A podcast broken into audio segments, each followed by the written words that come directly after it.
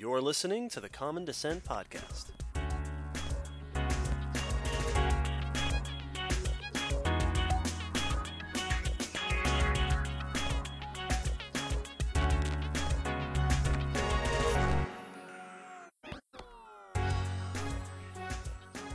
Hello, David. Hello, Will. And hello, listeners. Hi, listeners. Welcome back for episode 29 of the Common Descent Podcast. Woohoo. Yeah. So here today we have a, a exciting topic. Uh, I, I'm really looking forward to this one because, uh, as David mentioned when we were deciding on what topics we are going to do next, I, I have unwittingly, and I think it's just due to working at the aquarium, have become the aquatic guy. Yes. which I'm okay with because that's cool stuff. So today's episode is actually a requested topic by yeah. one of our listeners on Twitter, Mad Who, asked Mad Who. us to who's mad? Uh, Mad Who asked us to do a, a episode on specifically Dunkleosteus, the Yes. giant armored fish, but we decided to expand it into a placoderms episode featuring prominently Dunkleosteus. yeah, so instead of doing an episode about one crazy armored fish, we're going to do an episode about all the crazy armored fish. Absolutely. So the, these are the, those those classic and very popular, and, and we'll get into it when we talk about it. But they they show up in video games and all over the place because they're crazy. These were the ancient armored fish uh, that were actually extremely important to our own group's evolutionary history. Yeah. If you've ever seen listeners, if you don't know Dunkleosteus off the top of your head, if you've ever seen the fossil image of the fish whose face looks like a Angry suit can of opener. armor, like a can opener, yeah, yeah, yeah, yeah, with the big spiky Mhm. fangs in the front. You always it several pieces of Yeah. plating, and it's big. It was great Yeah. white shark big. hmm And so we will be discussing them, but as is our tradition, or as is our typical plan, we Yes. have news to go over first. So every episode, we always hit on the some recent news articles to discuss and keep us all up to date with the times. Yes, indeed we do. And in fact, uh, the two news articles that I have brought today are both kind of follow up news articles, which is pretty fun. Neat That sequels. We've been doing this long enough that our news is now adding on to itself. our old news is making new news. Yes, exactly. so, my first news is strongly related to episode 5 of the Common Descent podcast, which Ooh, was way about the end Cretaceous mass extinction, the Mhm. extinction event that ended the age of the dinosaurs. If you want to hear a whole lot about that and what possibly caused it, go check out episode 5 if you have not already. But the short version, of course, is that there was a big ol' asteroid impact, and there was a whole lot of volcanic activity over in India, and people have tried for a very long time to figure out, you know, how much did both of those Mhm. contribute to the extinction event. And we mentioned very briefly uh, toward the end of that episode that some people have suggested that there may have been a link between the asteroid impact and the volcanic activity. Yeah. That that it's and you, you'll you'll hear this a lot when people like cartoonish uh, imaginings of this extinction. You'll Mhm. often see people sort of uh, uh, easily mentioned, oh, the asteroid hit and it set off volcanoes around the world, Yeah, which isn't exactly. really substantiated. But this new piece of news does substantiate it a little. so it is known. Right? The, the, the big question going into this this is a, a, a bit of research by Joseph Byrnes and Leif Karlstrom in Science Advances. And their question going in was Did this impact have an effect on volcanic activity around the world? And we know today that earthquakes, right, seismic activity can affect other processes yeah. earthquakes can set off geysers earthquakes can can change the flow of streams it is rare, but it does happen that earthquakes can be related to volcanic eruption. Mm-hmm. That, that it can reshuffle something in the in the volcanic tubes Yeah, and change the change the eruption pattern. These are rare, and I, I don't think that they're very well understood. But there is evidence that people have pointed out that while the famous Deccan trap volcanism that was going on in India at the very end of the Cretaceous starts and ends way before and way after the asteroid impact. Mm-hmm. And so for a while, people said, well, yeah, but it wasn't started by the asteroid impact, obviously, because it starts many, many thousands of years beforehand. But there is a major increase in volcanic activity in the Deccan traps at around the same time the asteroid hits. So some people have suggested, okay, maybe there's a link there. Mm-hmm. What this group of researchers found is evidence of volcanic activity at the time from the ocean floor. Oh. So the ocean floor is full of volcanoes. Mm-hmm. Uh, Mid ocean ridges are places where new crust is formed, and the way Yeah. that that happens is lava's coming up from the, the thin parts of, of the oceanic crust, and it rises and it cools. And then as the ocean floor spreads outward, the new crust is carried off to both sides. Mm-hmm. So that the youngest crust of the ocean is in the very center, and then it gets older and older as you move off in either direction. Yeah. They scanned the seafloors across the oceans of the world looking for anomalies, looking for evidence through gravity readings of essentially thicker oceanic rock. Oh. The logic being that if you found right, thicker or thinner rock will tell you if you've got more or less new crust being formed Yeah. by more or less volcanic activity Yeah. down at those mid ocean ridges. And what they found is there are a handful, uh, maybe more than a handful. There's a there's an abundance of thick crust anomalies, right? Unusually thick crust areas centered around 66 million years old in the Pacific and the Indian Oceans That's cool. which suggests that there was an extra amount of erupting volcanism Mhm. at these mid ocean ridges at roughly the time, and it's hard to date precisely, you know, you can't date to the day, so it's roughly the same time as the asteroid impact is dated to Mm-hmm. And they explored some other possibilities because you know it could be they said mantle plume activity can sh- change and cause this you could have changes to plate motion for for a number of reasons changes in sea level can affect how much volcanic activity you have Mhm. because it changes the amount of pressure Yeah, which is really interesting on the the area yeah yeah You're taking the lid off. yes exactly well you know it's it's it's pressure release Mhm. melt you can get that's a very quick and dirty explanation of something that is much more complicated it's, it's like putting too much air in a balloon. Uh, Yes. but they suggest that with the available evidence, those other explanations don't quite fit as well as the possibility of seismic activity inducing this extra volcanism.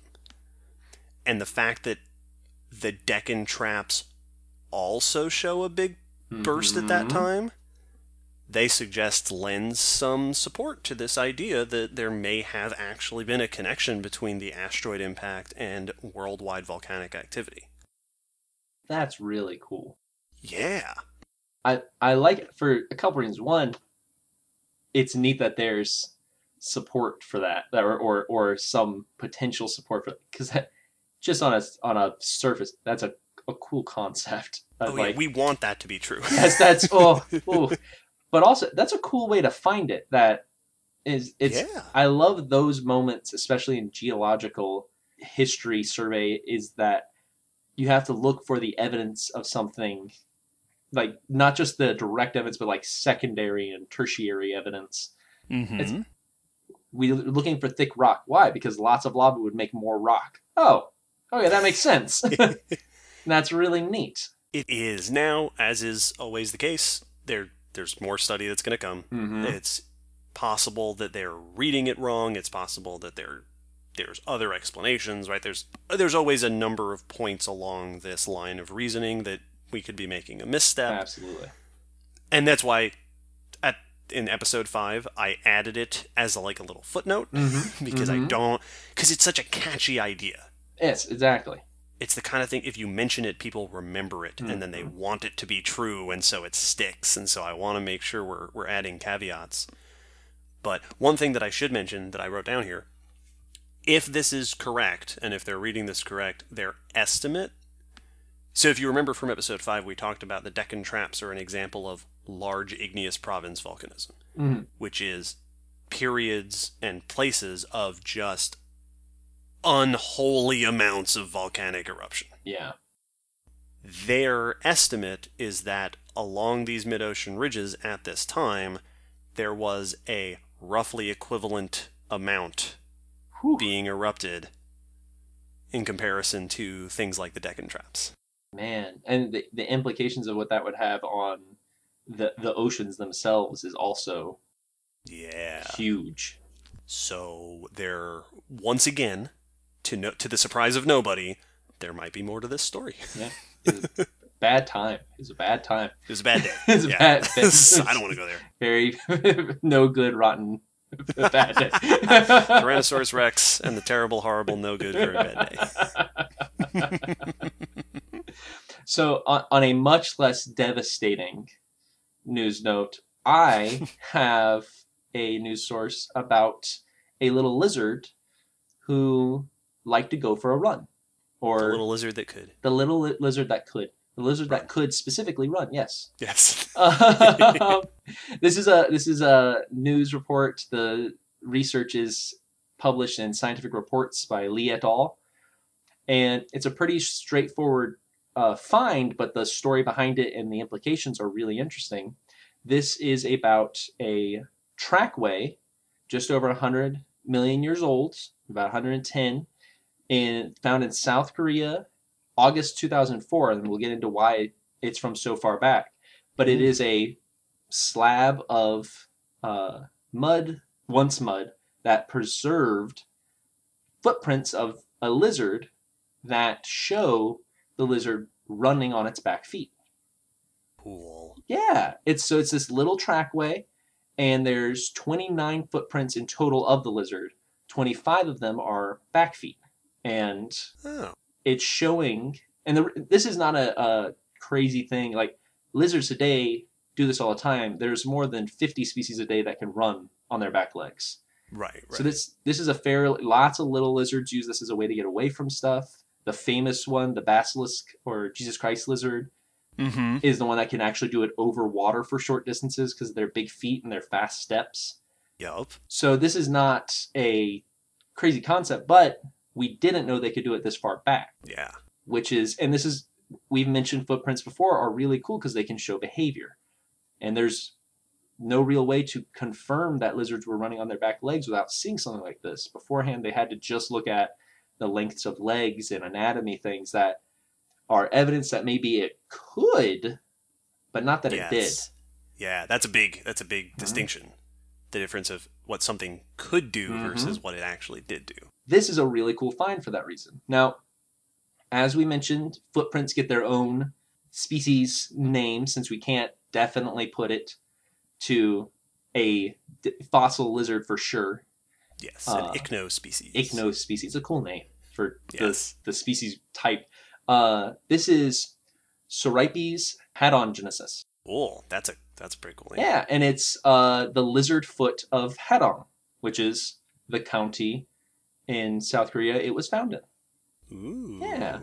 The there's a couple of neat things here. The, it's a small lizard that said it was about two and a half centimeters between steps, so it's not taking.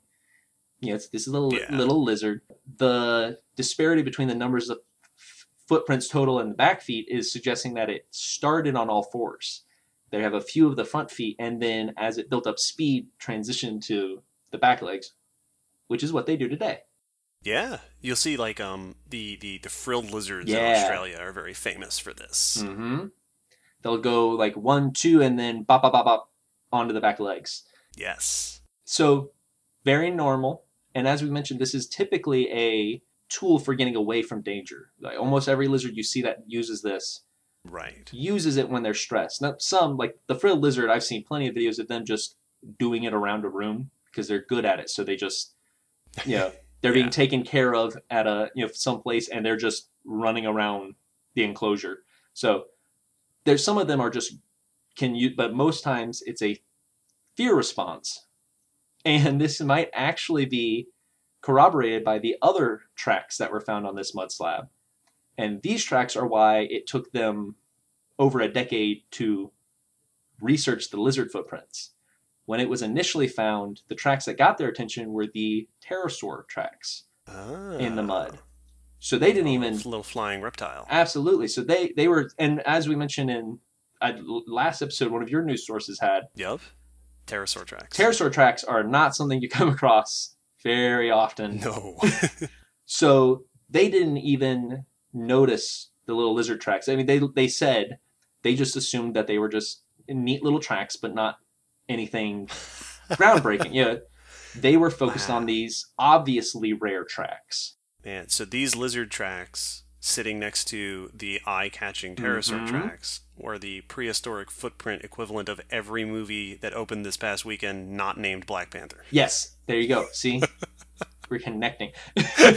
Absolutely, and it's it's one of those things where literally it sat in the collections for a decade before someone finally went back and noticed it and immediately had that. Oh my gosh, this is Yeah. this is a big deal. Uh, the little pter- it's a small little pterosaur, um, you know, not not very big, and it's Pteraichnus corian- koreanensis, and this was small animal, small pterosaur. If you ever heard of um, Dimorphodon, they they reconstructed it with a very similar, very reptilian little head, full of little teeth, not a beak the same way as you typically yeah, picture yeah, them and they are saying that they were they were very likely predators and could absolutely be going after small animals on the ground potentially and may have been they can't confirm that the footprints happened at the same time but Right. something like this might have been why the little lizard was running is That's really cool. it's a cool if it's true it's a very cool story told in the footprints Yes. but even if not it's cool footprints it's really neat to find footprints of bipedal activity in lizards because what it makes me think of is obvi- I, you know this isn't likely the case here lizards like you mentioned have there there aren't lizards that are typically bipedal there are lizards that can do it it's a it's a trick they Yeah, can use to, I remember- to, to get away from stuff realizing that as a kid made me very sad for modern reptiles because I realized that was something that was lacking in the modern taxa. You don't Yeah. see that. But the evolution of bipedality is a really interesting topic because Mhm. you've got archosaurs did it yeah at least twice. Dinosaurs are bipedal, and then there were a number of crocodilomorphs that were bipedal. Mm-hmm.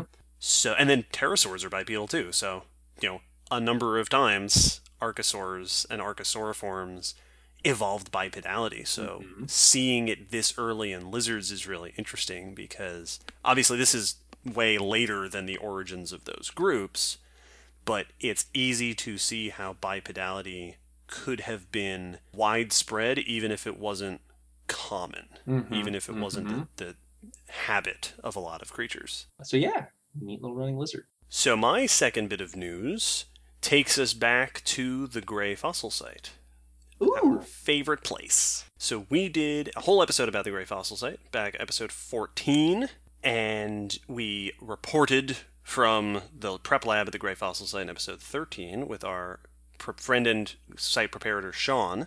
This bit of news comes from the Gray Fossil Site in the form of a new species of turtle Cool. which is very exciting because anytime there's a new thing that comes out of the Gray Fossil Site, it's always weird and strange because it's a weird, strange site. Yeah. This new turtle was published by my buddy Steve Hey, I know him. Jasinski in the journal PeerJ. Steve is the person with whom I published the new species of snake that came out of the Gray Fossil Site Mm-hmm. which I mentioned in another earlier episode of this podcast during the news. This is a turtle in the genus Trachemys, so red-eared sliders Yeah. are the most famous Trachemys species today because they are you, they're in the southeast of the U.S. Mm-hmm. and you'll mm-hmm. see them. They have the red splotch on the ears, Yep. and they've typically got green stripes down the sides of their faces. But they're really famous for having also now established populations everywhere. Yeah, other places we can make invasive species too. Yeah, the Northeast US, the Western US, Europe, Australia, China. They're everywhere. Yep. They are semi aquatic turtles. The Gray Fossil Site was a pond ecosystem, and so it doesn't, you know, not surprising that they're there. This turtle is by far the most common vertebrate fossil at the site. There Oh yeah. tons of turtle fossils there. This one, honestly, what makes it unique are a lot of esoteric characters of the bones and features in the shell and things like that, which are not particularly interesting to talk to talk about in the podcast episode. A lot of esoteric features. It's it's just different enough to not be the same as what we recognize. But what's interesting about it is that it is not only a new species, it is one of the best known turtle species in the world. There are a good few dozen specimens Mm-hmm. of this turtle, and between them, and I talked to Steve about it, and Steve said his guess is that this is probably altogether that we now know this species from 98 to 99% of its skeleton.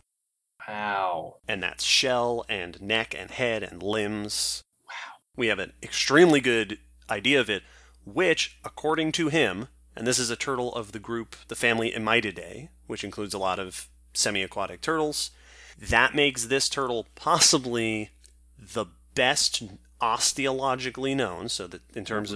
of how much the skeleton has been studied, the best known emydid turtle, living or extinct. oh, wow. Jeez. which is which is a pretty high praise. Wow. brand new species like so many things at the gray site because there's just no other sites like it so Mhm. there's a lot of endemic taxa a lot of endemic species here and the best part about this new species is that it is in the genus Trachemys and its species name is haugrudi. Yeah. And if that sounds familiar, it is because episode 13 we interviewed Shawn Haugrud, preparator at the Gray Fossil Site and our friend who now has an extinct turtle named after. Him. Yeah. It's Congrats, awesome. Shawn. Our, our friend is a turtle now, and it's fantastic. It's funny actually because I knew Shawn was getting a turtle named after him back in like 2012 mm-hmm. Mm-hmm. because this was Steve's thesis project. Yeah. Yeah. Yeah. So he told me that he wanted to start naming stuff after uh, certain people for various things, but Shawn was one of his like, I'm gonna name something after Shawn, Mm-hmm. and we ended up naming the snake after Blaine. But yeah, he said I'm gonna name the turtle after Shawn because Shawn does a ton of work here Oh, on prepping all the fossils. I don't know how long Shawn has known, but I've known for like five years. Yeah. that he was eventually going to have something named after him. and I, I love that that emphasis as well because that was something I would tell people at the museum all the time. Where it's the whole thing of when you hear about a new species that was probably found five years ago, Yes. and it's just you are now hearing about it because it's been dug up, cleaned off, put back together, studied, studied enough, and then Yes. peer reviewed, and then published, and now you can hear about it in the news. And so it's like that's a perfect, you know, real world example of exactly that. I mean, in the it's it happens all the time. the other interesting thing that came out of this study was the phylogeny, so the relationships between the turtles. Real quick note, because there was a neat figure in the paper, which we'll link in the blog post as always. Steve ran an analysis to basically figure out the relationships between Trachemys species, and there are several today, and there are several in the fossil record. And he found that roughly the southern Trachemys species seem to be related Mm-hmm. and the northern Trachemys species seem to be related among the living ones, but the best known fossil taxa are in a third group, Ooh, weird. not directly within the two living groups, which means that there is this apparently seems to mean that there was a radiation of Trachemys, of Mhm. these particular slider turtles, if you will, and one big radiation of them is now extinct Weird. and what we're left with are the other two major groups. But why that yeah. third group went extinct, we do not know. Turtle history is weird. uh, d- talking to Steve about turtles is a is a deep delve into just it's a big mess. How deep into the gopher tortoise hole do you want to go? Yes, exactly. So congratulations to Steve on the publication. Congratulations to Shawn on his brand new turtle. yeah, it's it's cool stuff all around. Now, my next news article does not connect back to other episodes, but it actually kind of connects back with my first news article. Because whilst that dealt with a running lizard, this one deals with a walking fish.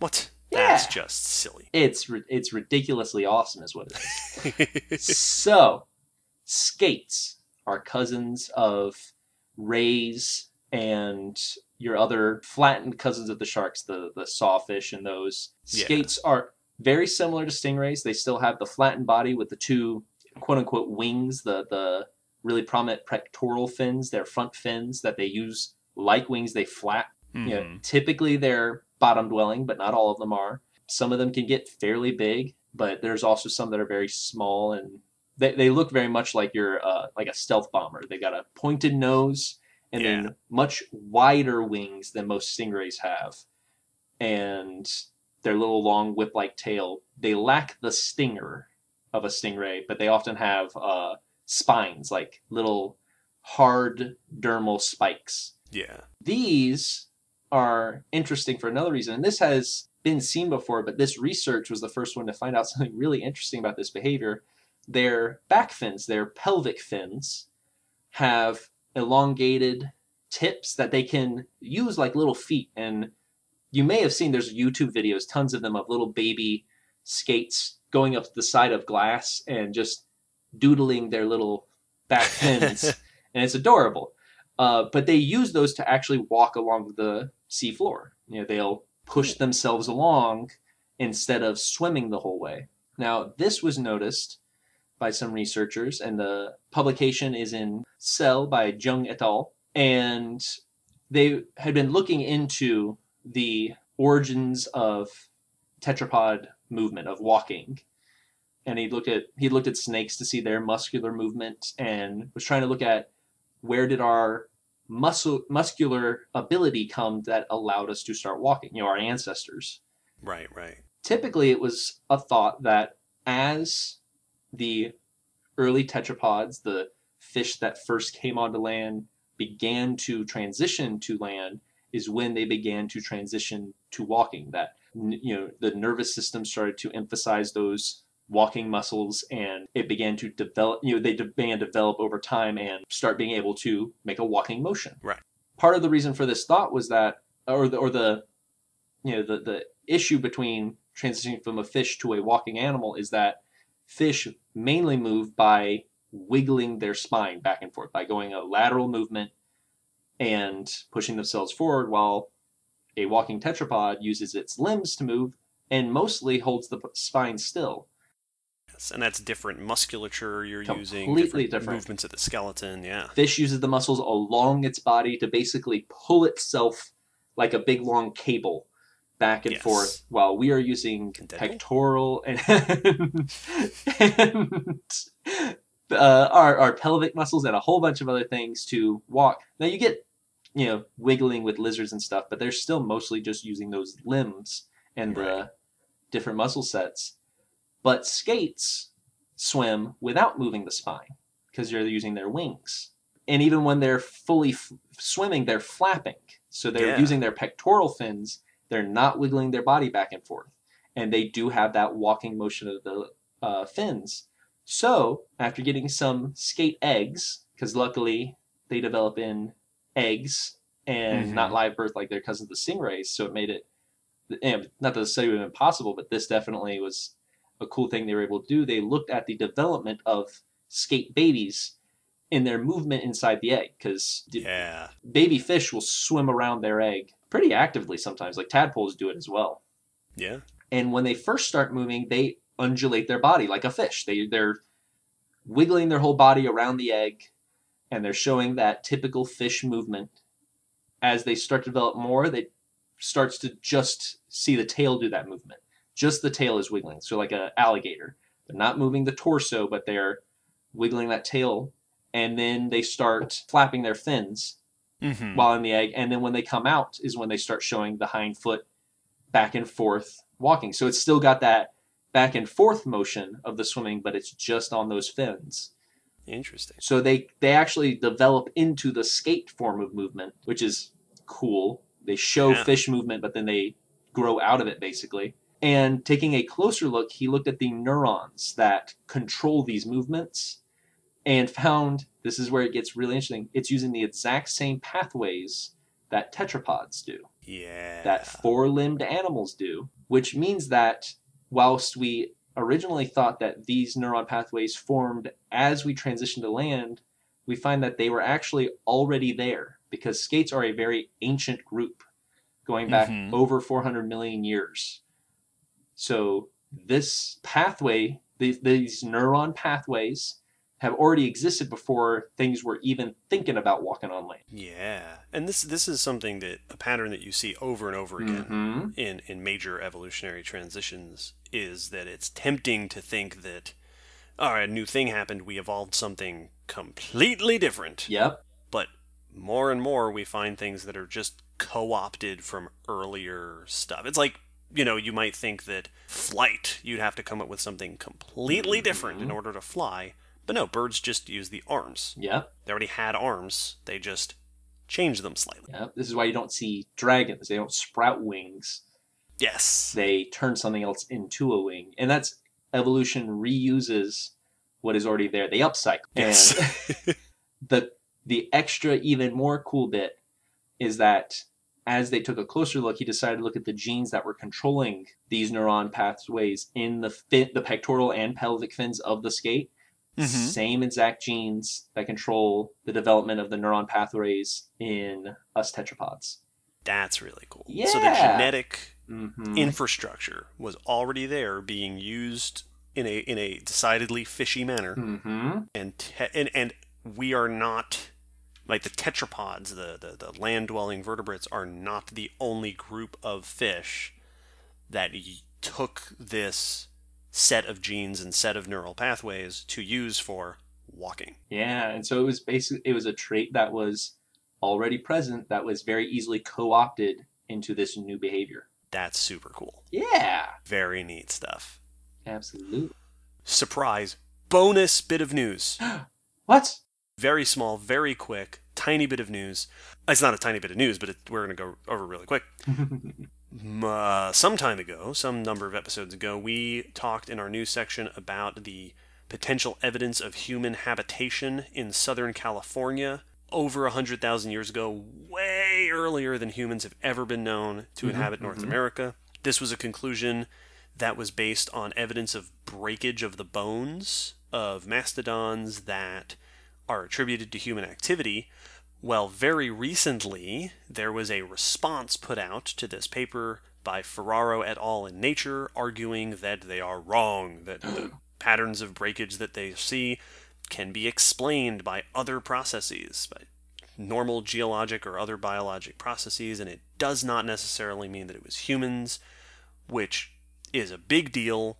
And the reason that I wanted to bring it up is because one of our avid Facebook followers Mhm. is on this paper. yeah.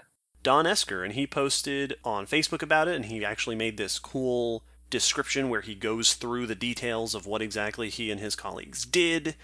So we will put that up on the blog post. You should check it out. It is a, an interesting comment on that Mhm. original study. And of course, the people who did the original study responded to this response and basically said, nope, we're sticking to it because we think our evidence is strong, so there's lots more discussion going on as we speak. And this, people, is what scientific discussion actually looks like. Yeah, back and forth. When the news talks about a scientific debate, usually not heated, and this is usually it's someone going, actually, I, I think we could. You pointed out these things. Think it could be explained this way, and the other person going, well, no. We tried to We're pretty sure. we tried to take that into consideration by doing that, and other people eventually joining in, and other discoveries being made. So this is cool. Science in action. Yes, so lots of all this news will be up on the blog post as usual. And with that, on to fish. Yeah. I guess more fish. We had 25% extra news there. We did. It was How ridiculous. about that? Don't expect that just every day. We're, oh, we're going to go over budget. Um, We- yeah, man, the, the overhead, other business words. it's writers, people. It's just- They're going Uh, to be upset at us over at the business factory. They make all the business. Yeah. so today we are here to talk about placoderms and this is a very cool group now to give you the quick introduction to what a placoderm is these are ancient armored fish hmm these, these are going back to you know some of the, the earliest fish and right before the age of fish in fact placoderms are a group that typically have armor covering their head and thorax the basically the what we would call the, the abdomen or the or not the abdomen but the uh, the chest area some had very thick plates some had just very thick scales that formed plates but they typically were very armored they had jaws. So these were some of the first jawed animals we see, which we'll get into more as we talk Mhm. about that significance. But they, for the most part, lacked teeth. They had typically the armor made up their chewing features. Basically, the armor would have edges Yes. or rough patches that would let them slice or grind or chew or crunch. Yeah, it makes me. It always makes me think of Alphonse Elric Yes, yeah, in Full Metal Alchemist. You have the the suit of armor, and it doesn't have teeth, but the armor forms into yeah, points overlaps. Um, over over the mouth. and and some of them had self-sharpening teeth which we'll also get into as we get on further but they had crazy stuff. They had fairly simple jaws. You know so this was not quite the same as our jaws today but we do see some more complexity in certain groups. Mostly predators.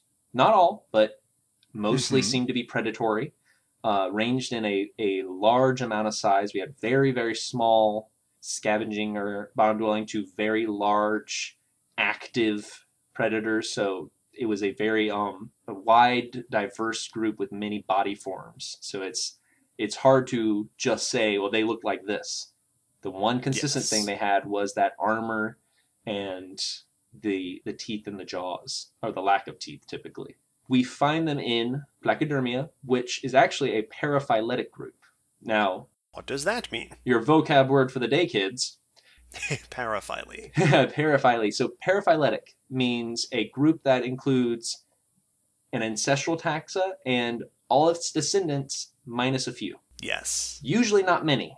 A great example would be when the term reptiles is used. hmm This does not actually refer to all of reptilia, which would include birds. Yeah, we use it to mean lizard snakes, crocs, turtles, but cl- cladistically, Yes. Birds are evolved within that group. If you were to So- take the family tree strictly, you should be talking about birds every time you talk about reptiles.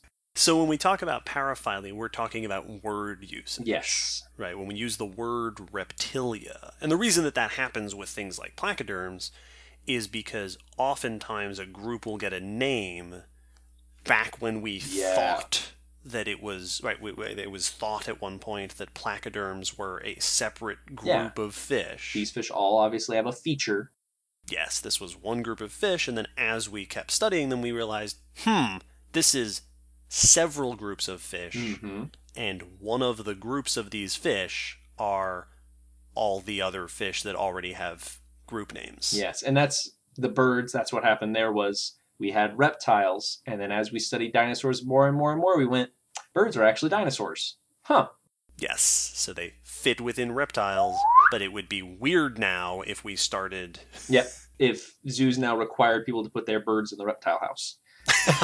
yes, exactly. It's so it's it's a thing where it is this still refers to the feature that described this group way back when, but now we have to acknowledge that technically it would include others that don't really apply to this description or don't apply to the discussion. So yes. Which is what makes this group so interesting to try to cram into an Oh, episode. yeah. That it is actually several groups. Yes. many, many, many fish. groups. And the the main groups that it is excluding are the, the the important ones that really stand out is the bony and cartilaginous fish, the os- osteichthyes and the chondrichthyes, Yes. which are your modern, your lobe-finned, ray-finned fish, and your sharks and rays and skates. Technically, would fall within the branches of placoderms, but we don't don't call them placoderms. we don't call yeah. them placoderms. So So they evolved within this, which which makes placoderms really Oh, interesting. re- and we're gonna, we're going to go over all this because placoderms have crazy implications for the the evolution of most vertebrate life. So yeah, this this was one of the early explosions of vertebrate life. That that explosion also included all all pretty much all the other vertebrate Yeah, life that we know today. the this happened quite a while ago, as you would expect. Placoderms show up in the early Silurian, about 430 million years ago, and die Mhm. out late Devonian, about 360 million years ago. So not a crazy length of time compared to other groups.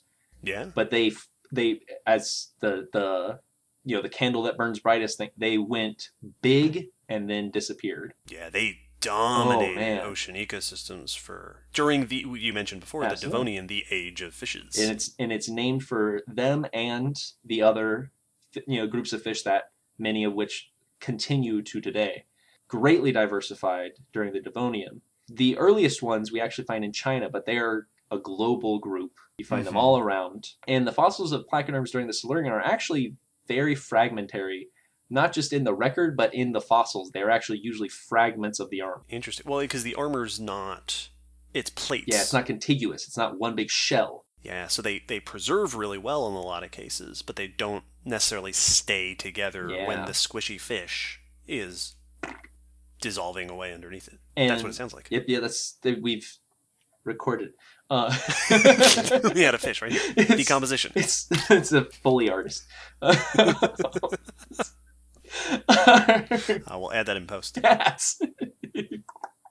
um. Anyways, the Silurian fossils are they're not extremely well documented because m- most times you don't have the full fossils. So many of them are recognizable as placoderms, but not Mhm. actually able to be placed within a specific group within placodermia, which happens a number of times with placoderms, where it's like we can tell it's a placoderm for sure. Mm-hmm. It's weird enough, or we don't have enough to really tell you who it's with. So it just kind of is like placoderm, you know, family, and then Yeah, genus which species. group of placoderms does it belong to? Yeah.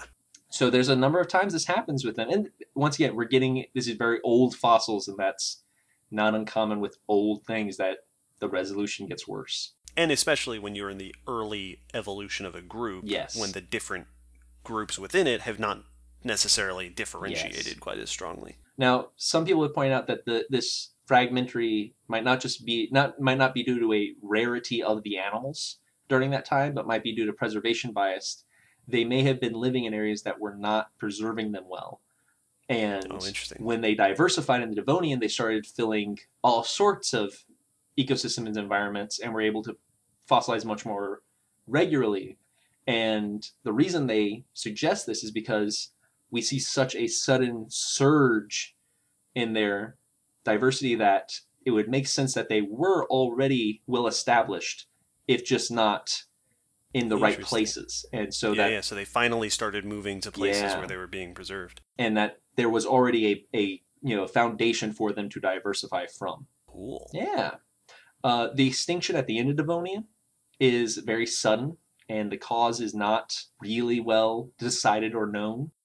Yeah, that's one of the big five. Yeah, the absolutely. Devonian extinction. Th- There was some major extinction events here. One of them that they sometimes point to is the the Hangenberg event, Mm-hmm. which was a, a anoxic event where the anoxic uh, levels rose in the environment in the seas, and Yeah, this is which marked is to say that oxygen levels dropped. Yep. And this is marked by a black shale that was fossilized and may have been due to sea level fall caused by glaciation increase. So as Interesting. more Yeah, things yeah. froze, it pulled water, which reduced oxygen, which killed a lot of stuff. Yeah, lots of fish. Right, the Mhm. Devonian was the age of fishes, and they, you saw diversification in the sharks and in the bony Mhm. fish and in weird things like the spine quote spiny sharks Oh yeah. and tetrapods show up at that time. Yes. First fish to move up onto land like Yeah. Tiktaalik. But then at the end of it, you lose a ton of that diversity, including, sadly, all of our armored placoderm friends. Womp womp. Speaking a little bit about the environments that they were living in, that is, as David was just saying, the seas were rich during these times. Oh, yeah. and there was a ton going on there. Much, the seas are still rich today, but this was a, a notable time in the fossil history that stands out for the diversity of many groups. Fishes that we recognize today, the the cartilaginous fish, the ray fin, the lobe finned, which would give rise to tetrapods and stuff. Jawless fish were Mhm. also, of course, around uh, with the placoderms, so they had plenty of neighbors and competition. In the Silurian, it was fairly warm time, and we see sea levels rise and then fall a little bit, but warm, shallow seas covered much of the planet at that time and were uh, very widespread, which is great for diversification. Oh, yeah. Sun being able to penetrate the water allows for lots of plant growth, which allows for lots of life.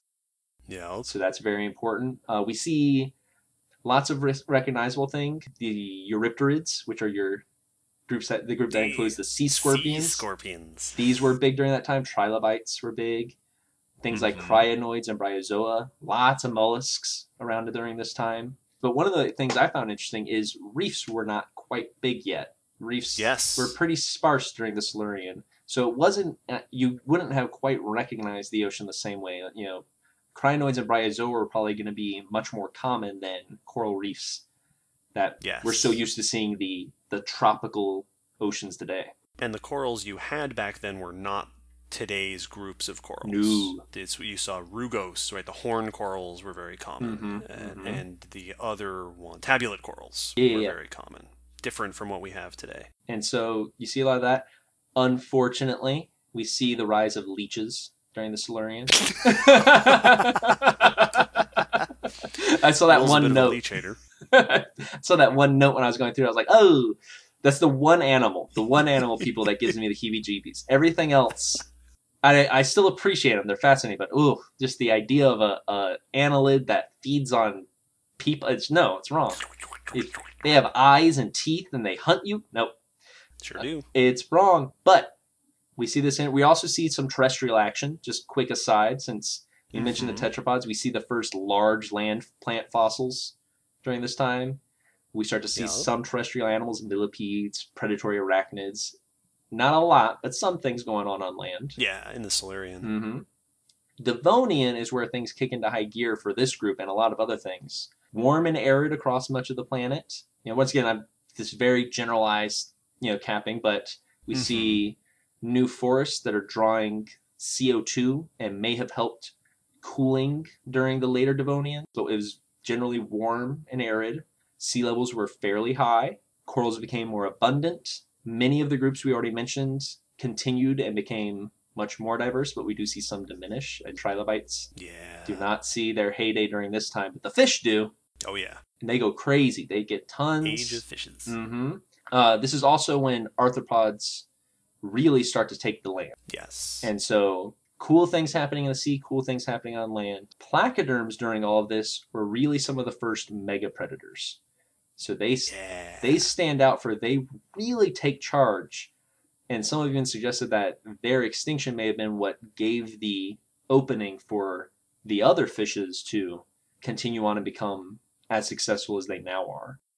Yeah, well, you had that the the big placoderms and big early sharks and Mhm. early bony fish and spiny sharks all occupying the same oceans Yeah. and losing a couple of those big groups would certainly shift around the dynamic. So the ocean setup, the structure of ocean, ocean, the structure of ocean ecosystems would have been uh, notably different in, in, in a lot of ways from what we see today. As for where the placoderms were living, once again, they're global, but they also are fresh Mhm. and saltwater. So they were basically Cool. anywhere it was wet, they were there.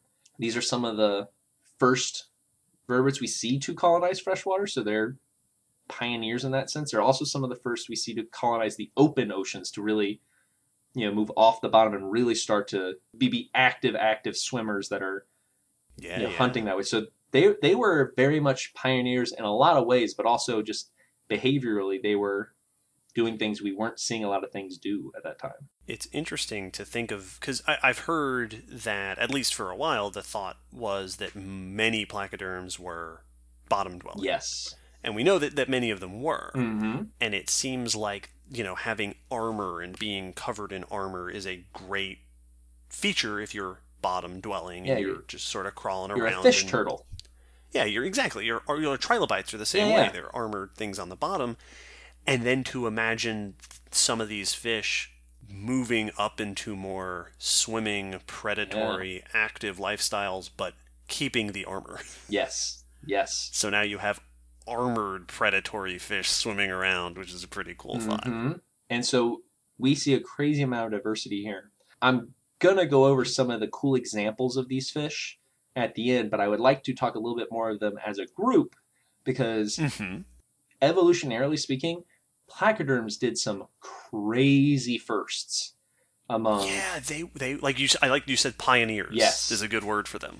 they as far as vertebrates go, so things with a backbone and are are hmm you know dissonances they did some major things that we still see the effects of to, in modern groups Yeah. So remember, dear listeners, that the first animals with bones were fish. yes right? Jawless fish, which gave rise to jawed fish, and then jawed fish gave rise to everything else with bones yeah that we have today. All the other fish, and then us, us land dwelling. absolutely so these were significant among those for a number of reasons the big one is they were the earliest branch of the gnathostomes Yes. which are jawed vertebrates Yes. so these are the things with mouths that can open and close These are some of the first animals that could chomp stuff. that could bite and boy did they bite which ooh. yeah. but originally it was thought or logically it seemed that the earliest jawed fish were likely along the, the you know shark route that they were cartilaginous that Mhm. then became calcified that became you know bone because that's that's very common in our bodies you know when we're babies much of our skeleton is cartilage and then it calcifies so it made sense that cal- you know cartilage would have formed first and then it became a true bony jaw Right. but with certain findings it's shown that placoderms predate and have true jaw features before the the earliest sharks show up so Yeah. It looks like they were what gave rise to our jaw. Now, traditionally, most of them, for the, the, vast majority of placoderms, they had simple simplified jaws made out of one bone, while Yes. our, ours is typically made out of a few, and theirs was just this very very simple, you know, lever system with a, a single bone. Mm-hmm. But then we find if this ends up in a blooper, if this ends up in the episode, I love this group, of man, their names are a nightmare. I'm Uh, ready for it. I'm ready. Entelognathus primordialis, That was great. which means com- Entelognathus. which means in complete jaw, Yeah. and primordialis means primordial, so it's complete jaw primordial. It's the first complete jaw, Yes. and this is old, 419 million years ago in China. Which once again, we're getting older than the earliest sharks and bony fish, so they definitely mm-hmm. had it first. Small, it's only about eight inches long, so not a big one. It resembles other placoderms in the, mo- the most prominent group, the arthrodires, which we'll go into more detail. But arthrodires are by far the most numerous placoderm group, so a lot of what Mhm. we'll be talking about fall within that group. And we could have done an episode on arthrodires because Oh, easy. it's huge. But we'll mention a few others so you get an idea. The order is still currently undetermined because uh, its age and the features, but its jaw has derminal marginal jaw bones, which what that means is this is not bone that calcified from cartilage, but bone that formed from the dermis, the- from the Mhm. the skin internal membranes. yeah. So it's extra features on the jaw. It's a Mhm. more complex jaw structure. Yes, and it has premaxilla, which is the front of our upper jaw, the maxilla, which is the Mhm. main part of the upper jaw, and then the dentary, the bottom jaw. The bottom jaws. Yeah. So it had the main bones of the tetrapod jaw. So we're seeing the early blueprint in action of the jaw structure that almost everything with jaws inherited. Exactly. So they they were the first one that gave us the mouths we use today, and it upset the idea that you know sharks, which we typically attribute with being the famous jawed animals, yes, ancient jaws. This upsets that idea, and so they they there's a number of times this happens with placoderms where the classic ideal was well this group is is the most likely to be where this feature arose, and the placoderms come along and go hello. nope. Nope. They're like the Simpsons of fish. Yes, yes. Placoderms Placoderms did it. now, one of the other things they did on the note of the jaws, I mentioned that most of them lack teeth. Most of them. Yes. There's a few that have been found with very simple, but with teeth. Early signs of, you know, more complex teeth to come. Yeah. And so most placoderms have the armor that they use for their chewing, but some of these have been found with teeth not in the bone, but on the bone. So these were teeth that were just kind of growing on the surface of the bone. No Right, root, right. no real complex structures. And a lot of them, it shows, probably for some of them, wore off as they got older. So Interesting. We're not lifelong. very very early. Uh, the, the the tooth alpha test. Yeah, because they didn't have since they didn't have the roots, it doesn't seem like they had a system for replacing it when they wore through it or broke it off, like sharks do with their poorly rooted teeth. But they have the backups. Yeah. Yeah. The main ones that show this, there's two that show different evidences. The more primitive version is Romundina stellina, S T E L L I N A, stellina. Stellina. Stellina. Romundina stellina is a old 400 million year old. This is a group of placoderms we're not going to go into. It's the the Acanthothoraci, very chimera-like. Uh, chimeras are cousins of sharks today that have very bony heads, not armored, but very bony heads and a tapered tail. And I explain this because there's a couple of groups that get this description as chimera-like, and they Yeah. have prominent pectoral fins that they flap like a like a, a little butterfly and, and push themselves through. They don't use their tail much. They're also called uh, ratfish. Is a Yeah. Ghost sharks. ghost sharks. This one had large spines on its chest that sets it apart from a chimera. So superficial look. So these were there were a handful of placoderms that were doing similar things to what we see in chimeras Yeah. today. And some of them have really weird body shapes, but some of them are very recognizable, just convergent evolution, not any Mhm. relation. These show tooth plates on the jawbones Okay. that are have dentine and enamel, which dentine is the structure of a tooth and enamel is the hard coating of a tooth. Yep. Show those structures, but the interesting part is they didn't develop all at once. It seems that they had like a founder tooth that then other teeth would grow on or off of. Interesting. Yeah, so they would grow the teeth in stages or in, in patches. Interesting. And very rough, probably using it to grind or crush stuff. Yeah, like a stingray. Yeah, like a stingray. Very simple, toothy plate. But teeth, which once again, before anyone else did it. Yeah. So we see the first true teeth in this group, or it, you know, definitely evidence for the origin of teeth. Yeah, among the among the earliest. Mhm. The other one uh, that shows this, which has more complex teeth, uh, and they they found it in a really cool way, which I wanted to mention because it's a neat technique, is Compagopiscis croucheri. We'll edit that in. No one will ever know what happened. No, it is, we pronounced that one first try.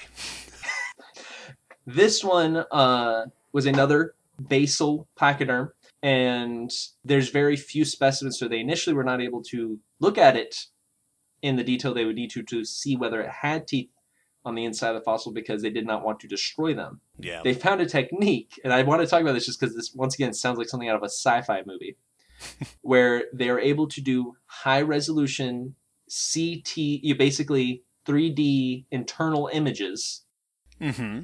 by speeding up charged particles through a magnetic field, which resulted in high energy light being emitted that could penetrate opaque solid materials and produce the image. Cool. Yeah, they're basically just shooting stuff through a magnet that's then shooting light at the thing. It's I just love it. it's it's synchrotron tomography. Yeah, that's used.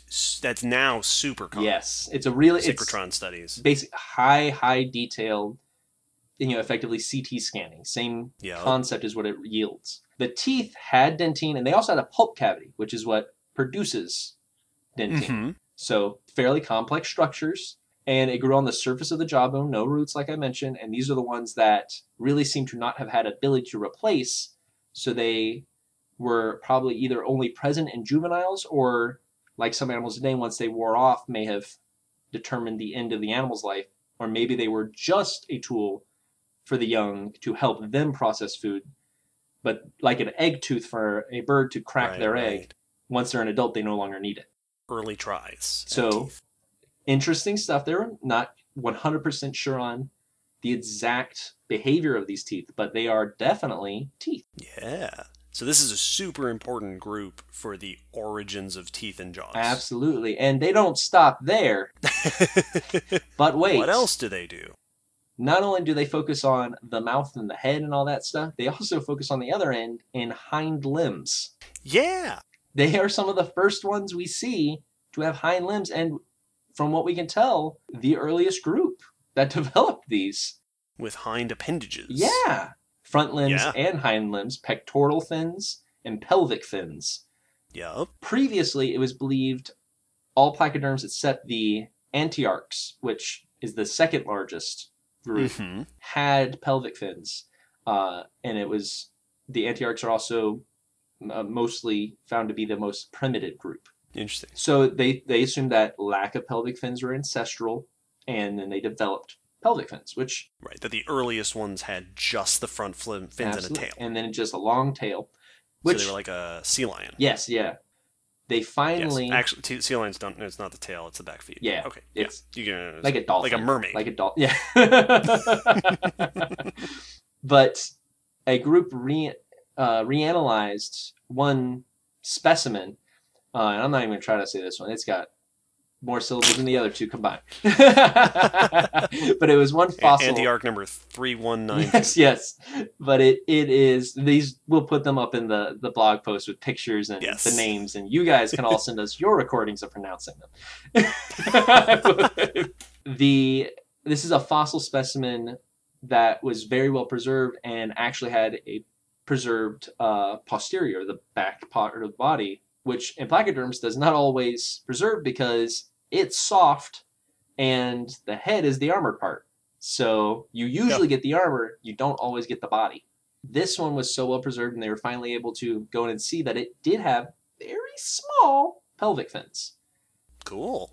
Now, this is one specimen uh, out of the, the, the group that, that showed this initially, but the fact that it has them and it is within the basal group can now give them the, the evidence that all gnathostomes, all jawed vertebrates, did have four limbs, pectoral and pelvic, you know, girdles, mm-hmm. and that this separates them from the agnathans, the jawless fish that lack pelvic fins. So it is a consistent trait that, once again, seems to show up in placoderms first. Absolutely.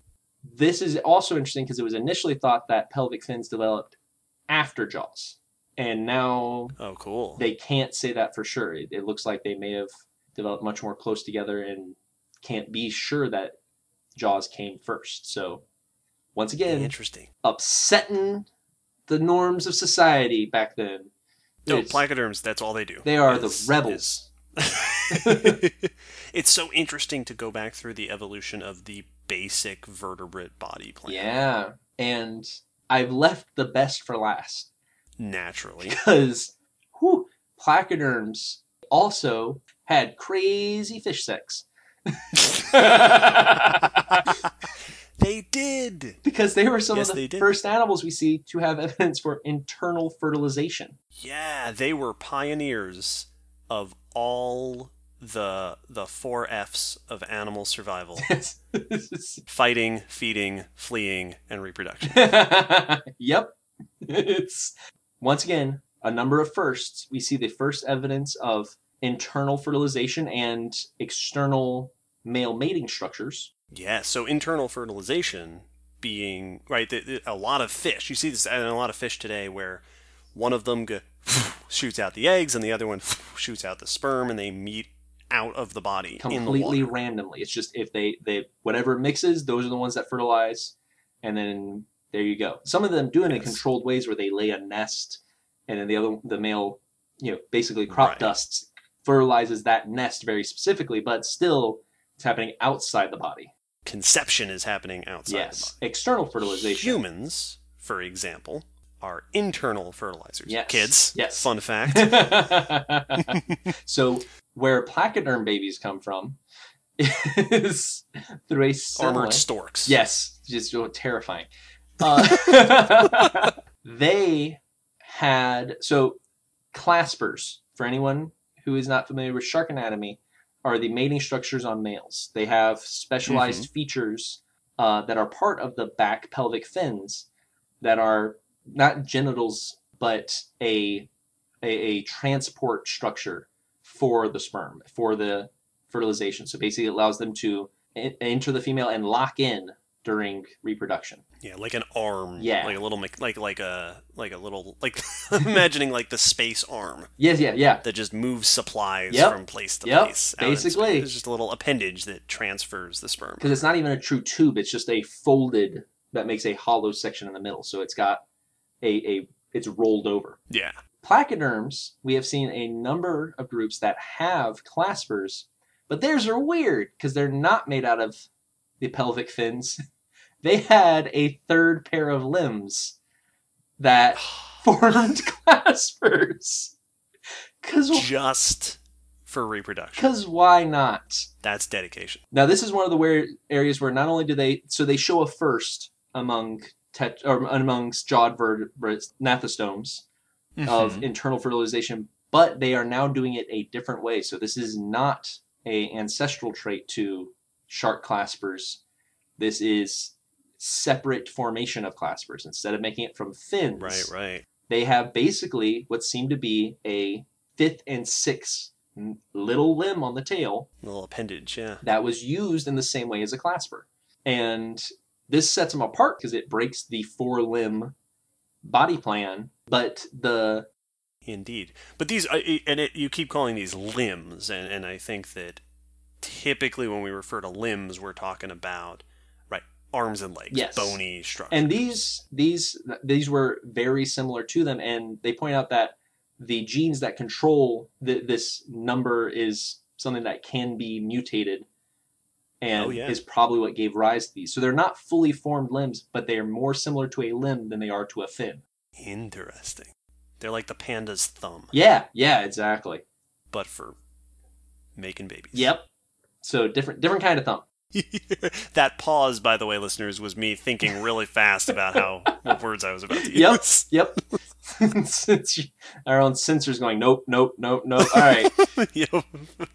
they they also talk about the fact that the claspers could rotate forward, which may have meant that uh, placoderms effectively had you know what we would call today missionary position, where it's it's front facing to front facing, you know, belly to Oh, belly. interesting. because of the way the the their claspers seem to be uh, structured. This is also unique because it's one of the first signs of sexual dimorphism, where Very cool. male and female have different external features that you can see. This also leads us to the even cooler discovery about them that this has a hand in is that placoderms are the first evidence of live birth. That one blows me away. Whew, that's so cool. And the way it was found is even better.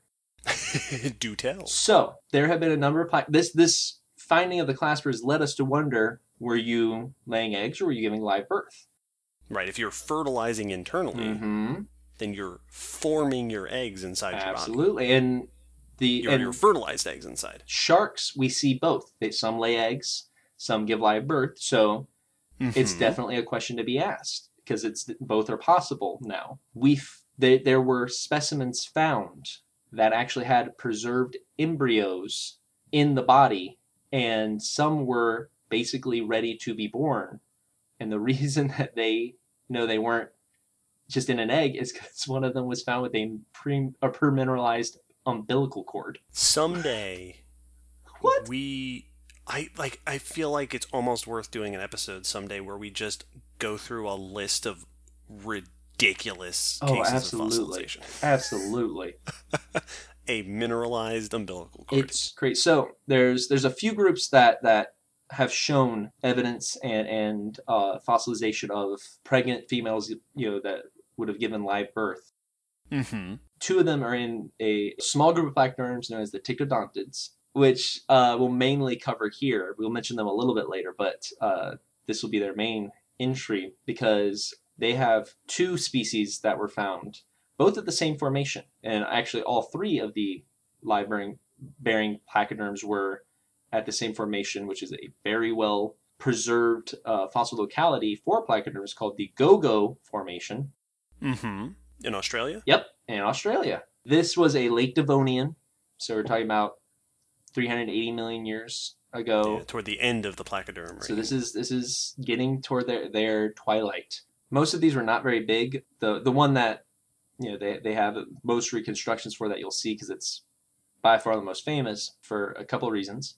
Uh, was only about 11 inches long, and this is Materpiscis attenboroughi, which, yeah. First try. as you may have noticed, is named after David Attenborough. Yeah, not the not the guy that played John Hammond. No, no, other Attenborough. The other Attenborough. Yeah, the one that works with animals doesn't bring them back from fossilization. this is it's it's known as the motherfish. That's what the name means, Mm-hmm. and so it it's named very much for what it was discovered for. It kind of looks sharky, kind of chimera It's got crushing tooth plates, not very big as I mentioned, but this has the preserved juvenile inside the abdomen Yeah. a fossilized umbilical cord and evidence there's a little lump that's might be the remnants of a yolk sac that was found nearby. The reason that these are important is it means the mother was giving the young nutrition while in there. It was getting nutrition while growing. Yeah. This would. This is. Yeah, I, I hesitate to use the word advanced. Yeah. But a very familiar type Yes. of pregnancy. So it's recognizable to other live bearing fish and animals. Yeah. And it's not the only one. There's another in this group that shows very similar, So that's three embryos and but same position Mm-hmm. as Materpiscis. The Arthrodires also have a member who shows this. One embryo was even shown to have very small claspers, so we know that congratulations, it was a boy, cool. which is neat. That's cool. Uh, this one also, baby boy. yeah, and that, that one also has confirmed claspers. Uh, these other two groups, Austrotictodontus or Ticto Tictotus, there we go. Austrotictotus is the other uh, Ptyctodontid that showed live young at the site, and Incisoscutum was the Arthrodire that had live birth.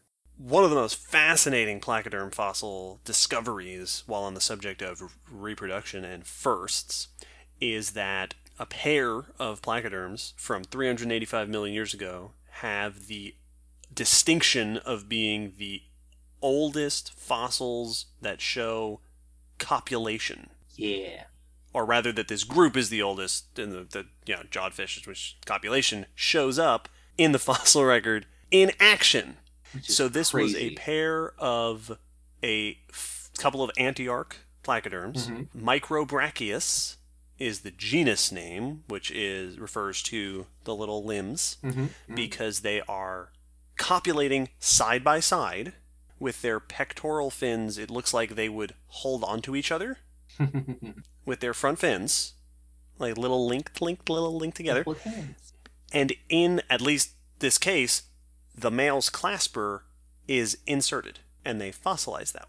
That's fascinating. So this species, the species is named after a fossil collector named Robert Dick. So this species is Microbrachius dicki. Aptly named. Pause for dramatic effect. Ed.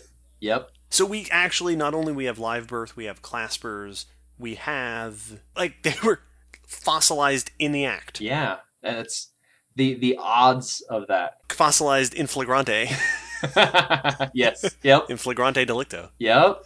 It's the odds of something like that is crazy. That's Yeah. that's ridiculous. So briefly, because the variety of placoderms is ridiculous. But there are, I wanted to go through some notable body plans at least, just to talk a little bit about how many different ways they can be shaped. And Yeah. to start off, we'll talk about the antiarchs, which were the second most common. And often when you look up placoderms after Dunkleosteus, you'll see these. Yeah. They had very boxy little thoraxes and heads. They were very, you know, kind of kind of stoutly built, heavily armored. As David mentioned, they had these pectoral fins that were actually very long and armored and kind of hook-like. Yeah. And they uh, the early ones were very simple, very short, stubby ones, and they get long and even jointed as the later groups show up in this grouping of placoderms. They also have a weird anatomy of their face. They have a little a little hole on the top of their head that has their eyes and nostrils all in the same spot. And initially, when they found this, it's called the orbital fenestra. Mm-hmm. The man who named it, Edward Cope, Oh, I've heard of him. it's kind of a big deal, uh, thought it was the mouth. And that then Oh, interesting. the rectum was on the other side, and that's how it, it got its name. Antiarcha means opposite anus. Uh, I found a fish that's got its butt in the wrong place. Yep, it's this. The placoderms have have turned us into giggling kids because they're so there's so much crazy stuff with them. Ah, this podcast features adult language. Instead, uh, instead of that, the mouth is on the bottom, and you know where the the rectum is as well. They're both on the bottom, which hmm supports that this is very likely a bottom feeder. It's looking up, its Yeah. mouth is down. They think it may have actually been eating the mud, you know, swallowing mud and then digesting stuff out of it. Oh, neat. Uh, and they have some neat ideas. We'll put up pictures of it, but the, they have one specimen that actually had its internal organs preserved through sediment.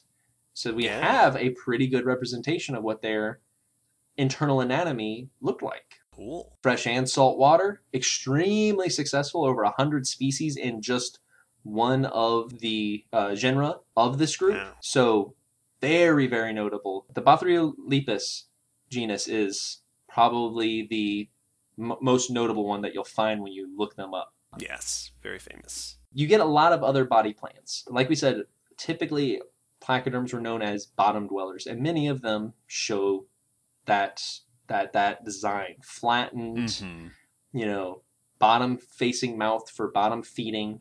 Some of them are very recognizable. We mentioned uh, chimeras, which there are some that seem similar to that, but with more decorations, almost more features that Yes. you wouldn't see. Uh, some of them are very similar to rays. The the rhinefish, which is the rhenanids, are these very flat skate or ray-like placoderms.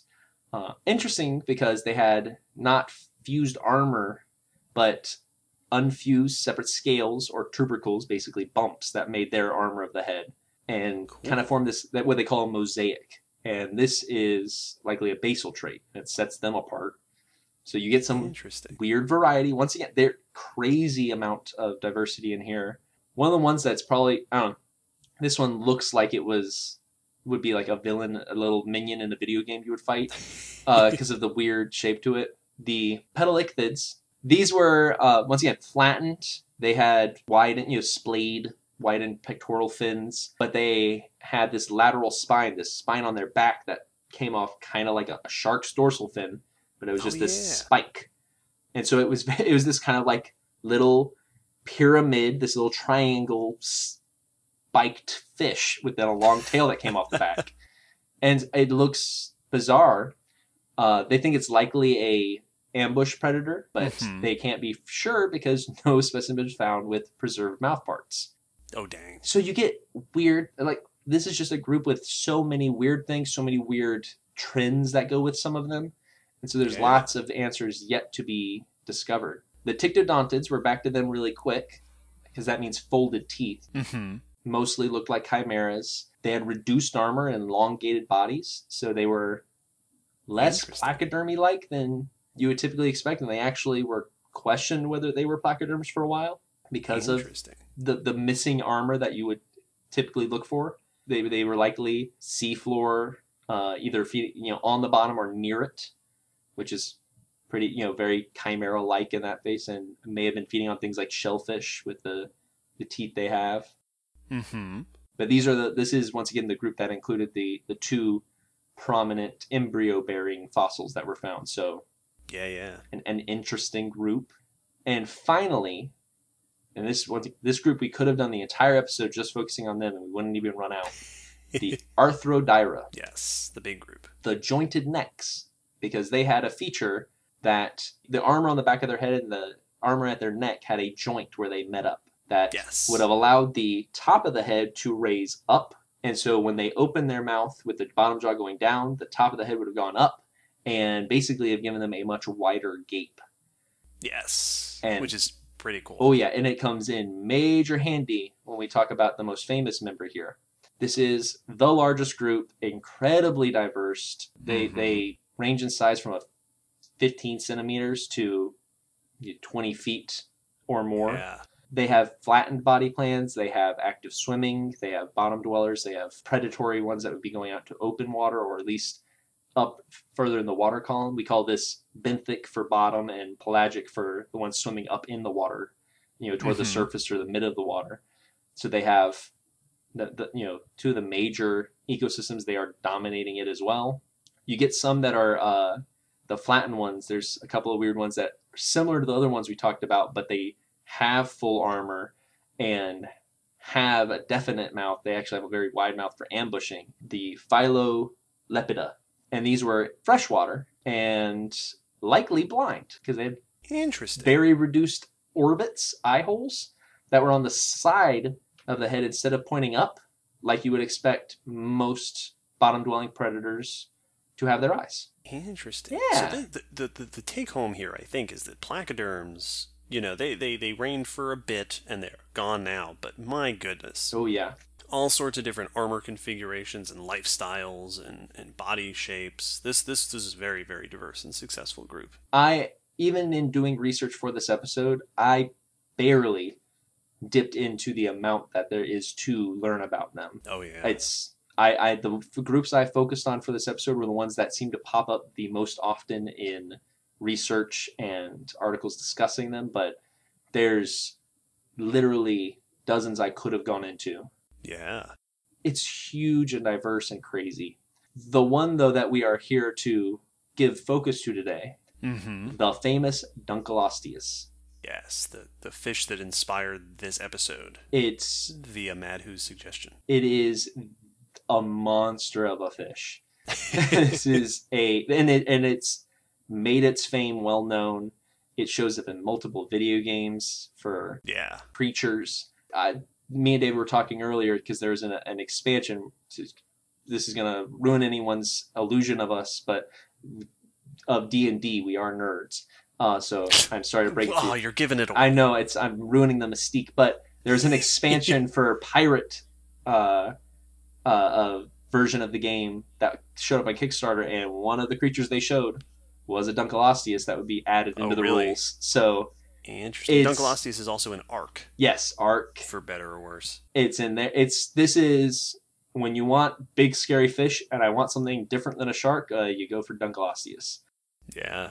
This was late Devonian, so Mm-hmm. at the end of the heyday for our group very very large they they tend to go up to 20 feet there have been some Yeah. that seem to get even larger than that we once again mostly just have the head because that's where the armor is so the posterior of the body is vastly unknown though there are some specimens that give us clues which we'll mention they were named after david dunkle Yeah. who was the curator at the Cleveland Museum of Natural History uh, in 1956 during the time, or when, when it was named.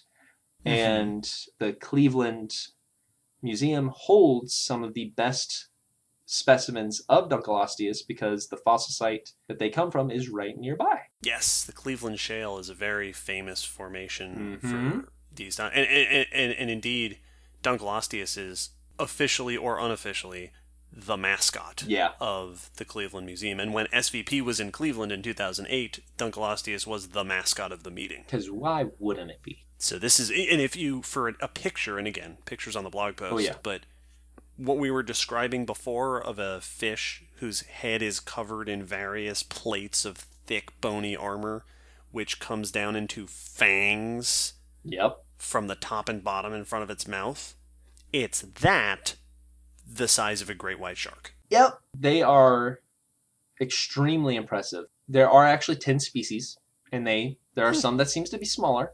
So Dun- Dunkleosteus is a genus, and most of the species are fairly large, but there's one that was seems to be at adult size at about just a meter, so just three or so feet long. A little bitty Dunkleosteus. The biggest and the uh, type species, so the one that described this group, is Dunkleosteus terrelli, which is also the largest known species and group of Dunkleosteus, getting to be six meters or usually roughly 20 Yeah. feet long at max. The head was extremely prominent. It was um, um, 1.3 meters wide at the maximum width, so four feet across. Yes. big animal, probably weighed a ton in weight Mhm. at least, and would have not only been one of the largest placoderms of its time, but probably one of the top predators in the ocean at that time. Oh yeah, and even since like the fish have gotten bigger than that, but rarely. So this this is a this is a, a top contender no matter how you look at it for size and a predatory fish. Yeah, one of the biggest predatory fish of all time. Yes, it was also extremely armored. So this was a big predator with thick armor. Yes. Likely made it slow, but probably a very powerful swimmer. Yes. It was def- this was definitely not a fish made for sitting on the bottom. It was pelagic, swimming up in the water, probably in the open oceans, since we do find it in many areas, uh, or in many of the species are found across the world. So this was not a a, a limited range predator. No, they're all over the place. The back of the body, as I mentioned, is a little bit of a mystery. Typically, when you see reconstructions, artistic drawings of Dunkleosteus, it's based on smaller arthrodires, smaller cousins, a very Mhm. similar Dunkleosteus-like fish, where the, the armored head seems very reminiscent. So you'll usually see it with that long tail and the fin running along the bottom, giving it a finned tail, but it's you know it's just kind of comes to a point. It doesn't have a recognizable fish tail or, or shark tail necessarily. Yeah. But one very well preserved specimen actually shows something different and suggests that it may have had a asymmetrical tail, much like a shark's. Oh, interesting. Yeah, this would have given it a heterocercal tail, which is what we call that asymmetrical, where the top or bot- and bottom are not the same size. Yes. So that also provides more evidence that it was a active swimmer. This tail is Mhm. designed for speed, not the the. If you look at the tails of sharks, the heterocercal tail, which most sharks have, but there are some like the nurse shark that has that very long tail, which is the fin kind of it bends upwards, but the mostly the the fin is just on the bottom of the tail. These are great for tight turns, but not speed. Mhm. The heterocercal tail is the great white shark tail, yes. built for power and speed, but not great turning. And that, if the Dun- did have this tail, it was very likely an open water predator, able to put, fast. put yeah. some power behind it. Yeah, the teeth are incredibly intimidating. They had these shearing bladed teeth that actually the sh- fangs. the fangs that came off of the armor. Right, because they're not teeth. This is true. This is true. They're not true teeth. It's the the blades of the jaw. It's the armor that comes off the face. this was one of the placoderms that was not toothed, Mhm. but made up for it with bladed armor Yeah. protrusions. It's the the way I kind of think is if you've ever seen some of the tortoise shells that have a spike on the underside, is where they Yes. they've turned part of what is armor into a not really an attacking thing. They use it to joust with male, but it's they've turned it into almost a weapon. They've turned the edge of the armor into sharpened, bladed, tooth-like structures. Yes, and they're self-sharpening. and they sharpen against each other. It's like a pair of scissors, literally. that come together in a tight fit to sharpen each other. Not only were these blades in their mouth enough to go through other armor, but they also had an extremely strong bite. Yes. The feeding mechanism for them is very interesting. We have evidence for what they fed on because of scars in other armor of placoderms that match the bladed mouth of a Dunkleosteus. So Yeah. they were going after other armored fish and probably were even cannibalistic at times because we see armor of smaller Dunkleosteus that show these same marks. So Yes. Which is that, that that there was a presentation on that at SVP a couple years ago. oh right, yeah, That I talked to Lee Hall, who is at the Cleveland Museum, and also sent us a whole bunch of cool placoderm yes, indeed. resources. Thank you for, this that because episode. I, I have them saved on my computer now, and I will be going through them in more detail even later. And yeah, we were talking about that because he was part of a group that was looking at these gouges that they found Mm-hmm. in Dunkleosteus armor and basically saying, well, there was only one thing that we know of around then that matches these these gouges and would have had the strength to do that in the first place, Yep. and that was other Dunkleosteus. So either either predatory or perhaps you know some sort of territorial dispute or something. Yeah, a, comp- a competition or a, a defense or a number of things. Uh, you know, you see that in alligators and crocodiles where they they actively attack one another for food or mating disputes or territorial disputes, and will Yes. maim each other even if they don't kill each other. And what was interesting about that one uh, that discussion that I had about that research was that they were seeing that the the bites, the bite marks were centered around the joints in the armor. Which yeah, that's really interesting. So that they were going for the weak points in the back of the skull. going for that yeah that weak skull point the feeding of Dunkleosteus is even more interesting than just having big scary mouth they had as modeling you know a computerized model reconstruction of the jaw shows that it very likely could open surprisingly fast Hmm. the reason this is interesting is among fish, we see this feature in many predators in a behavior called suction feeding, or uh, Yeah. what we call gape and suck, where they open their mouth very quickly, cause a vacuum that lets the water rush in, and pulls in the prey that's nearby the face.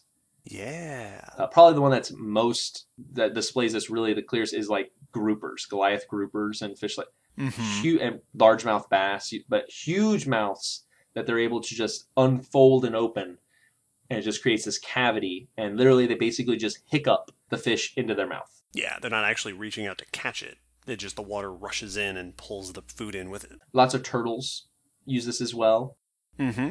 And the turtles are a, a great comparison because they can suck it in, but then they still have the beak because if they're not able to get the fish all the way in, on the close, they'll bite down on whatever it was they suck into Yeah, them. they're chomping.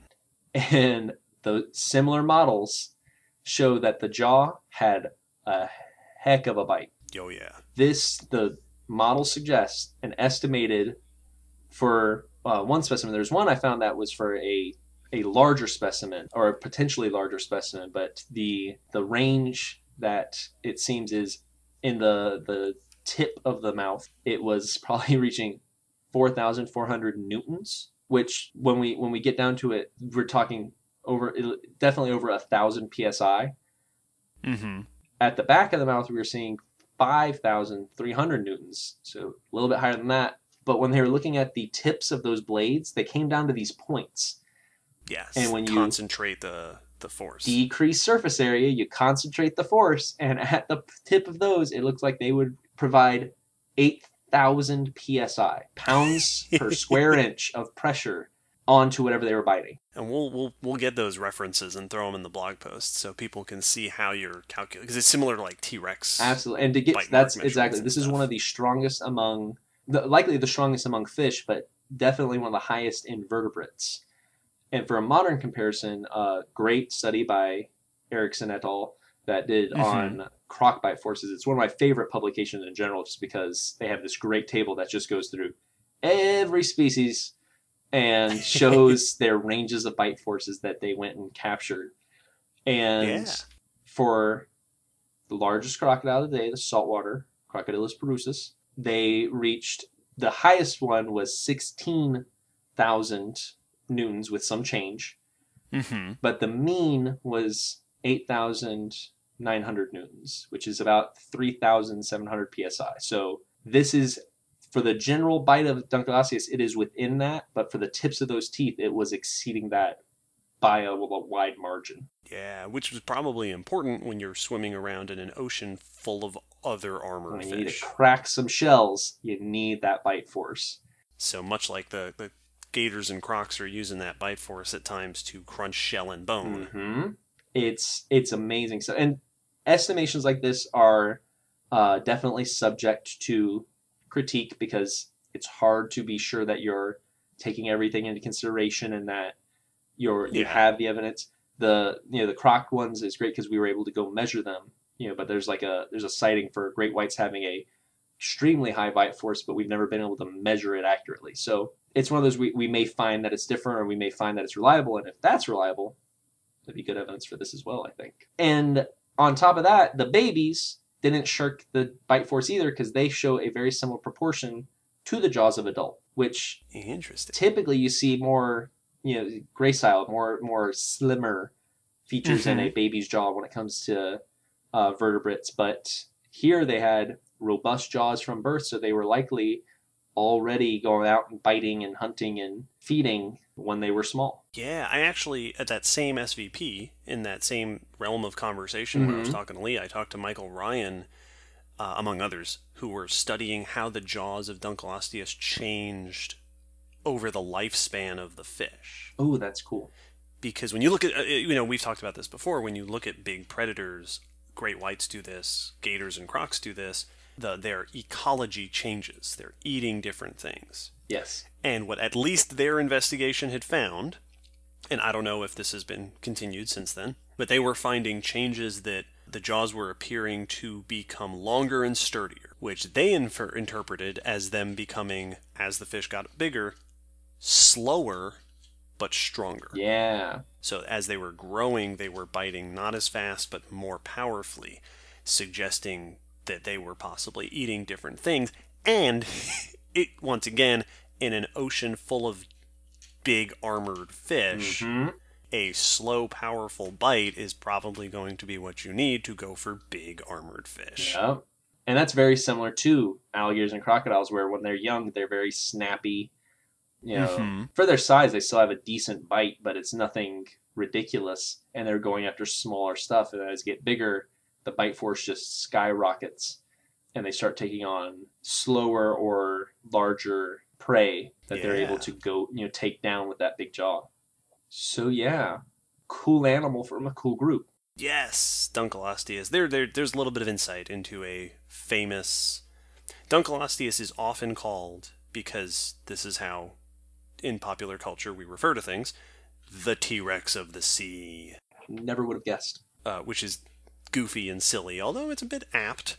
But it has also made Dunkleosteus uh, experience a shade of the fame that dinosaurs like T-Rex do, and so, like you said, it shows up in a lot of places Mm-hmm.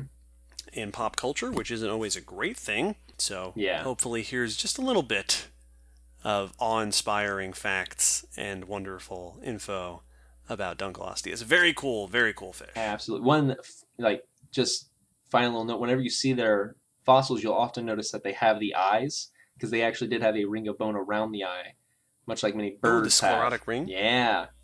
Oh, cool. So that's why when you see the fossils, they look like they're looking back because we have everything but the squishy parts of the eye. and so you, they you can really see them. It's I think that's also why they they you know become famous. Not only are they big and cool, but their fossils are impressive looking. Like it is Yeah, literally the animal's face. yeah, exactly. That's what I was going to say. Mhm. It's, it's just the whole face is preserved in the shape of that armor. and that's that's really cool. That's that's cap that's much easier to capture in the imagination when you can definitely know what it looked like coming at you. Yeah, and it looks impressive and terrifying. it's very impressive.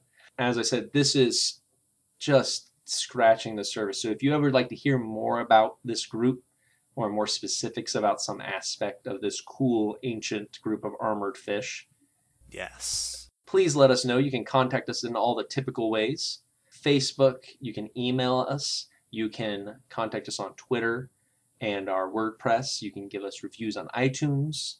You can Indeed. also join us on Patreon, which we would always appreciate since many of our episodes now sit for a while now, I mean, are brought to you by listeners such as yourself. And so if you would like to contact us or join us in any of those ways, we'd be happy to hear from you and be happy to hear what you have suggestion or any questions you have. Uh, and as usual, we'll be releasing episodes fortnightly. So in two weeks from this episode, look out for episode 30. 30. It's, it's, Very cool it's stuff. it- we're that's that's cr- it's crazy that we are already at 30. and as a big reminder, all the news plus pictures and links will be included in the blog post. This will be a, I'm sure, a picture heavy Oh yeah, there's blog post because there's a lot of good photos uh, that we can share with you. As we sign out, thank you again to our listener that suggested this episode and sent us on this awesome journey, Madhu. Yes, thank you for your suggestion. Hope you enjoyed. If you need more Dunkleosteus, just let us know. Happy to provide. We'll, we'll dive right in. And with that, everyone, oh, eh, because they're fish. And we're, oh yeah, because they live in the water Yeah, and they dive yeah. into the water. It's, it's a layered joke. I It's you have to really. You have to, yeah, no, that's, that's only for the attentive Yeah. listeners. Anyway, Good night, everybody. we'll see you. Bye.